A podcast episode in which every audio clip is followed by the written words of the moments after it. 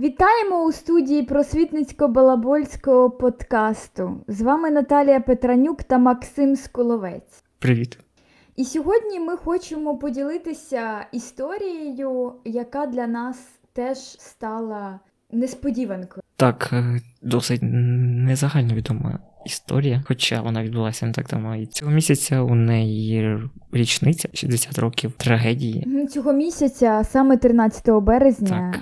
1961 року, відбулася Куренівська трагедія. І ми можемо похвалитися, що вона у переліку техногенних катастроф, які відбулися на території України. Така собі причина, щоб хвалитися. Ну тому що ми загально відомі е, у світі завдяки Чорнобильській катастрофі, Так. Яка відбулася у 86-му році. Але не так багато людей е, знають, що 60 років тому відбулася інша техногенна катастрофа. І, звісно, не хочеться записувати цей випуск, знаєте, щоб розповідати менторським тоном якісь загальновідомі історичні факти а просто поділитися тим, що ну, вражає факт, е, що так мало людей знає про цю катастрофу. Коли я гуляла кілька років тому дорогожичами, то у мене теж якісь, знаєте, такі. Ну, у мене такі клаптики спогадів виринали. Знаєш, я пам'ятаю, що там буквально, мені здається, у школі я читала кілька абзаців, і ми якось ніколи не загострювали свою увагу. Ну, катастрофа і катастрофа, так? Ми ж все вимірюємо кількостями. Окей, щось пов'язано з Голокостом. А, так, е, залило якимсь цементом е, цей яр бабин. Ну, окей, 150 жертв, ну це небагато. Да? Що ми будемо тут, типу, возвеличувати цю історію? 150 жертв. Звісно. Ну, але тепер, от е, ми розповіли такі нарізки з того, що ми знаємо. Хочемо поділитися дійсно фактами про Куренівську трагедію. Е, Чому це місце дійсно страшне, пам'ятне? І знаєте, що най, ну, найжахливіше? Чому ми гуляємо цим місцем і так мало про нього знаємо? І може це переверне трошки сприйняття цього місця? У мене перевернуло. Саме цікаве це те, що вона досить така нелогічна трагедія, так? А, на рівному місці прорвало дамбу, і е, через це померло декілька сотень людей. Що саме по собі типу, той рік, коли люди літали в космос, це власне рік першого, першого відправлення людини в космос. Десь в центрі української столиці відбувається трагедія через те, що неправильно порахували, неправильно вибрали місце, зробили неправильний проект і так далі. Ну так, ну варто е, уточнити, де саме знаходиться Бабин Яр. Е, Бабин Яр е, знаходиться у столиці, у Києві, на вулиці Олени Теліги. А, ну, а саме на Дорогожичах, так? От, власне, можна проїхати до зупинки Дорогожичі і, і прогулятися Бабиним Яром, так? Зараз це місце досить, е, досить привітне, там розкинувся парк. На перший погляд, дійсно приємне місце, і воно не відчує жодної, коротше, погрозливої атмосфери там немає. Але чим далі ти заходиш у цей парк, чим глибше, тим стає моторошніше, бо він такий, чесно кажучи, не супер доглянутий, а в якийсь момент ти гуляєш, гуляєш, заходиш у хащі і подекуди знаходиш е, могильні плити, які тобі і хрести. І ти насправді не розумієш, про що йдеться, якщо ти не знаєш історію Бабиного Яру. Ми почали про Куренівську трагедію, так? Але це місце вже стало всесвітньо відомим до Куренівської трагедії. А, звісно, ну і зараз, зараз воно більш відомий через Холокост, а не через Коренівську трагедію. Тому що під час Другої світової війни е, у Бабиному Яру проводили масові страти мирного населення і страчували переважно євреїв. І е, у нас у родині досі е, ходять легенди про те, е, ну, у нас є євреї в родині, і просто е, про людей, які не повернулися. Тобто це були і жінки, і, і жінки, і діти, не тільки чоловіки. Просто певного ранку всіх е, підвели е, до цього урочища, до яру, так, до ями, роздягнули і розстрілювали. Так, і власне все єврейське населення Києва загинуло там. За статистикою, це здається більше 100 тисяч людей. Ну так, але варто зазначити так, що це не тільки євреї, а, а це й е, члени ООН УПА, так, і серед них відома українська поетеса, власне, Олена Теліга та її Так. чоловік. Взагалі, е, Радянський Союз вони максимально применшували значення людини як одиниці. Так? І, до речі, цікаво, що навіть 9 травня так, е, відзначалося у Радянському Союзі не так помпезно, як можна собі уявити. Угу. Ну, читав про те, що нічого надзвичайного в принципі не, від- не відбувалося. Жодних суперсвяткувань, і це не був вихідний. Так цікаво виходить, що 9 травня не було вихідним в країні, яка вважає перемогу в Другій світовій своїм найбільшим досягненням і не мати вихідного. Цікаво. Те, що у 50-ті роки Бабин Яр вирішили заповнити відходами цегельного заводу, це ще одне підтвердження того, що життя окремої людини у Радянському Союзі не мало великого значення. Чи то жертви е, Другої світової війни, так, які возвеличували начебто, е, чи то жертви Голокосту. Ну, коротше, коли постало питання, коли, е, куди дівати відходи, а, у, так, у влади виникла дилема. Ну, наскільки відомо, було два варіанти того, куди дівати відходи. Перший це був е, злити їх в Дніпро, що може бути краще. Е, а другий є заповнити Бабин Яр. І, власне, було вирішено заповнити Бабин Яр, тому що це було дешевше. І це також викликає певні сумніви через те, що всім було все одно на те, що було на цьому місці лише якихось 15 років назад. Так, ну і вирішили заповнити відходами, і щоб звести там згодом парк, так, і вже був проєкт якогось там, здається, навіть, е, як би це сказати, розважального комплексу. Ну і коротше, урочище перекрили земляною дамбою. А земляна дамба, я думаю, ви підозрюєте, що це не дуже надійно. Це навіть не цегляна дамба. І стали закочувати пульпу. А пульпа це, власне, суміш води та ґрунту. Це відходи цементного виробництва. Це закачування було зроблено не за технологією, так як багато що в цьому проєкті. Ну, порушувалась технологія. Ну, ми з вами не будівельники, так? Ці всі нюанси нам складно осягнути, якщо чесно. Ні, головне це, мабуть, поговорити про причини, так чому це все сталося. Тобто, які були наслідки трагедії. Через е, прорив дамби на е, вулицю сучасного Олени Теріги було вилити тонни пульпи, тонни води, е, як- яка зносила все на своєму шляху, через що померли сотні людей. І, власне, що стало причинами цієї трагедії, так? Є багато версій, а, навіть не версій, а скоріше всього, факторів, які повпливали на це.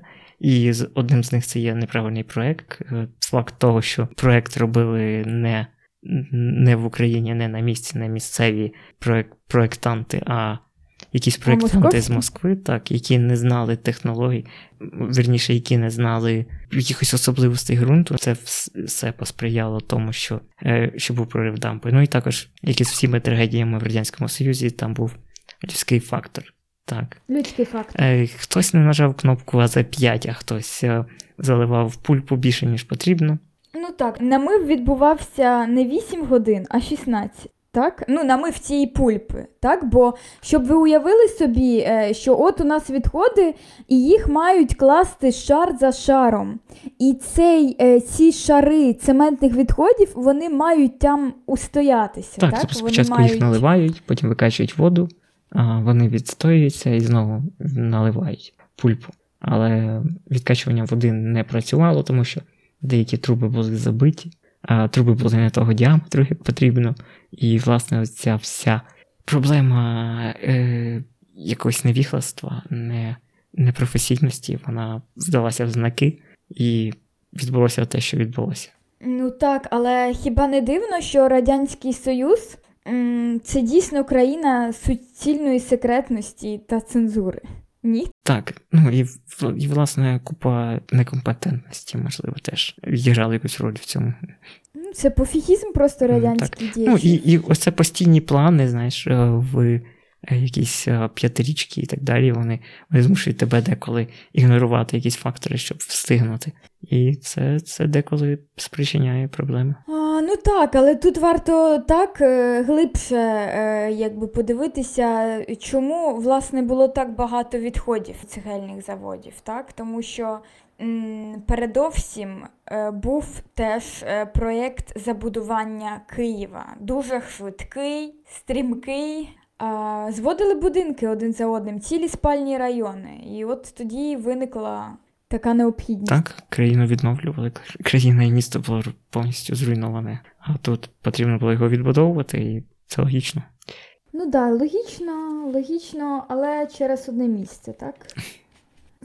Ні, ну давай ми е, детальніше зануримося, просто дуже багато загальних фраз, але давай ми спробуємо проілюструвати, як відбулася ця трагедія. Так? Е, хтось вважає, що це трагедія, хтось ні. Е, тому що е, Радянський е, Союз робив все, щоб е, максимально приховати наслідки аварії, трагедій, катастроф. Тобто ми не знали правду ні про численні аварії на шахтах, ні про Чорнобильську аварію, так, ні про інші події трагічного характеру. Ну, власне, навіть є той факт, що перший раз по радіо повідомили про якісь затоплення району відбувся лише 16, 16 березня. А трагедія була 13. І це все досить дивно. Так само в пресі було лише одне повідомлення. Загинуло більше сотні людей за офіційними даними, але в пресі було одне повідомлення, яке датувалося 31 березня, що більше ніж за два тижні після трагедії. І ці всі факти приховування вони досить сильно заставляють задуматись, так? Ну, взагалі, ця, ця ідеологія ну, тобто приховування. звістку, да. Звістку про трагедію. Е, здогадайтеся, хто перший розповів про Коронівську трагедію? Звісно, Так, Західна радіо, преса. Радіо Свобода і інші радіостанції, які транслювалися з заходу. М, Так, але вони, наприклад, сказали, що заби... загиблих близько півтори тисячі, а за радянськими даними це було 150 чоловік. Так. Ну і насправді оця вся закритість вона і призводить до подібних катастроф, правильно? Тому що не робляться висновки. Тобто всі починають закривати, вигороджувати якихось людей. Ну, хоча варто зазначити, що в цьому випадку все ж таки певних проєктантів і виконувачів посадили за грати. Але загалом ця закритість вона призводить до подібних катастроф в майбутньому, тому що не робляться висновки. І, наприклад, знаєш, як в IT є такий типу термін постмортем. Це перекладається як посмертний розтин, і коли щось стається не так, а в будь-який момент щось стається не так. Угу. Від цього нікуди не можна дітися. Е, й роблять аналіз того, що було не так, і роблять висновки, як це не допустити у майбутньому.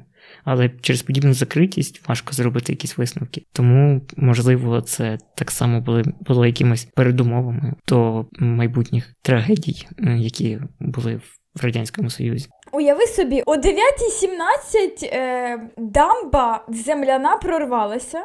Попри те, що е, так варто зазначити, що було багато е, різних передвісників біди, на які ніхто не реагував, е, на те, що е, там що був шторм напередодні, е, що вже яр почало затоплювати, що місцеве там, ну що населення саме цього урочища почало скаржитись. Ніхто не реагував на ці перестороги. Всім було все одно. До моменту, коли о 9.17 дамба розламалася навпіл, і уявіть собі, власне, смертоносна хвиля. Е, і рухалась вона швидко. Це було 5 метрів на секунду. Висота від 4 до 6 метрів.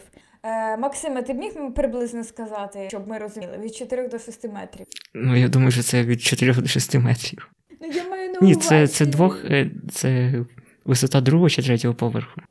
Так, тобто ем, варто подивитися світлини, дійсно там видно, як цілі будинки затоплені, автобуси, трамваї. Ми знаємо, як одна з найяскравіших трагедій це дійсно згоріло, згорів живцем цілий автобус. Наскільки я не помиляюсь, так? Так, але головний е, удар е, від цієї хвилі припав на трамвайне депо Київське імені Красіна. На, трам... на громадський транспорт, як я вже сказала, але саме на вулиці Фрунзе. А, так, е, тобто це у нас е, район Кирилівської церкви, це довжелезна вулиця, де зараз теж їздить трамвайчик. Ем, ну, мій батько, наприклад, бачив зранку того дня, як це виглядало, коли татові. Ну і у киян дуже яскраві спогади. Звісно, більшість свідчень людей вони вже постфактум, так? Люди вже бачили наслідки цієї трагедії. Все відбулося дуже швидко. Як ми вже казали, якби максимально швидко замили всі сліди. Ну, Ну, і ні, варто- насправді їх заметали досить довго. Ну, Тому що там здається, так, ну тобто на це було потрачено багато ресурсів, але е, відносно так, декілька тижнів. Е, Велися роботи по ліквідації. І, і знаєш, саме страшне це типу те, що ну як описується все очевидці, коли це все відбувалося. Тобто ця ж пульпа, вона ну її дуже багато, тобто її намивали близько п'яти років, так чи навіть більше. І, і це все вилилось, і її треба було самоскидами кудись повивозити. Тобто це були тисячі чи десятки тисяч самоскидів, які потрібно було повивозити. І вся ця пульпа накидалася екскаваторами, але під нею були люди. І коли екскаватор щось вигрібав, він неодмінно міг поділити тіло на половини, так. І, і це все досить моторошно виглядало, як на мене. Ну, і як, як насправді її описують очевидці. Ну, ми прочитаємо декілька свідчень. Ну, тобто, накрило 30 гектарів, тож це дійсно. Дійсно дуже багато, але е, знаєш, е, чимало ж е, очевидців теж казали про те, що оця дикунська, так і блюзнірська ідея звести дамбу на такому трагічному місці. Більшість вважає так, що це було помстою Бабиного Яру. Так. Ну, так, досить дивно це все виглядало. Не, наскільки я знаю, там не було меморіалу до тих пір. Так. І вирішили просто затопити це все місце, Мгм. де насправді загинуло. Треба було б поставити пам'ятник так, загиблим євреям, а не засипати це місце. Так, таке відношення було. Не хотіли сакралізовувати якусь трагічність одного народу. Це ж було проти ідеології, мабуть, Радянського Союзу, тому було прийнято таке рішення. І так, е, в кінці кінців е, проєктанта і директора виконавчого бюро посадили у в'язницю, і таким чином е, ця трагедія була завершена.